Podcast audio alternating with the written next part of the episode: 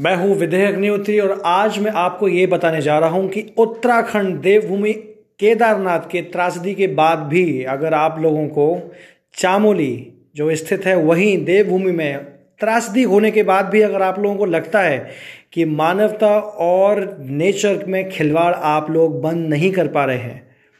तो मेरे ख्याल से ये एक टर्निंग पॉइंट है आप लोगों के लिए इस चीज़ को हमेशा हमेशा चेंज करने के लिए। त्रासदियों से बचने के लिए जो देवभूमि में हुई थी केदारनाथ में, और आज वही संघर्ष आप ही लोग कर रहे हैं प्रकृति के साथ खिलवाड़ करने के से